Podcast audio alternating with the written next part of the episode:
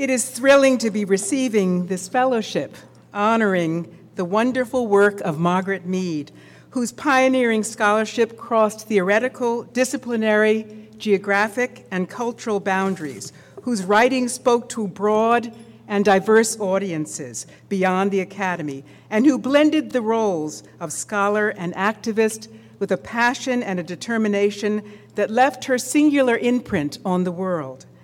As a graduate student, I remember being immediately drawn to Mead's writings, to the largeness of her mind, to her curiosity about things big and small, to her clarity of voice, to her determination to make a difference, and to her optimism about the human spirit and our capacity to create a better, more just world. I loved her impatience, her courage, and her pragmatism. I loved her womanly wisdom. I am sure that Mead's medium and message have seared their way into the ways I have shaped and defined my own scholarly activities, the questions I have chosen to pursue, the audiences to whom I hope to speak, and the public discourse I have joined and helped to shape. For the last 30 years, I too have crossed boundaries, working at the margins in the in between spaces where the ambiguities, ironies, contradictions, and paradoxes of human experience often reside. I have wanted my writings to be informative and inspiring, speaking to the head and the heart, focusing on the complex good rather than the narrowly pathological, inciting identification and self interrogation among readers. I have wanted to offer a counterpoint a challenging voice of dissonance and contrast to many of the preoccupations and rituals of social science scholarship. A principal vehicle I've used to navigate the boundaries and to deepen the conversation in the public domain has been through methodological innovation, through portraiture, the joining of art and science, the blending of literary narrative and empirical description, I seek to join private, intimate storytelling with public discourse, with the public discourse that it hopes to impact. I work to connect the voices of the storyteller, the narrator, and the audience, and draw the continuum between analysis and solidarity. The power here lies in the explicitly humanistic impulse. It embraces analytic rigor, a perspective that is distant discerning, and skeptical, and community, community building, acts of intimacy and connection.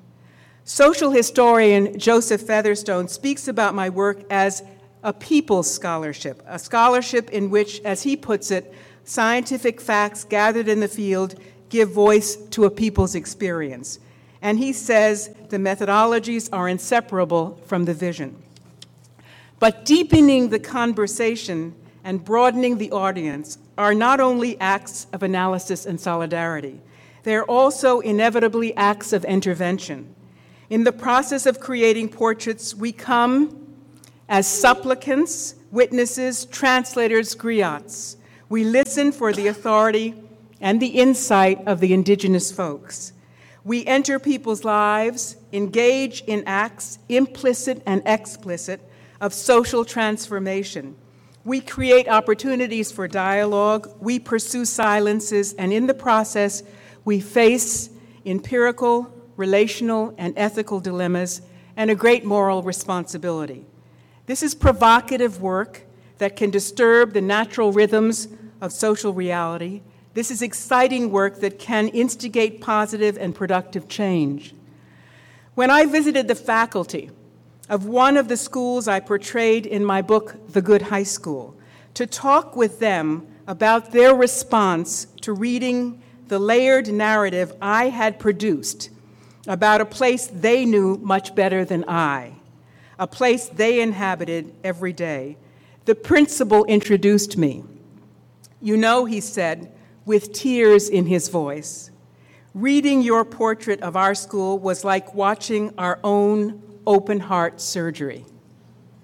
A biology teacher who spoke about her devotion to scientific rigor described what she called the terrifying and enlightening experience of reading her school as she said, like a complicated cultural text, and beginning to see for the first time the strange in the familiar, the exotic in the ordinary.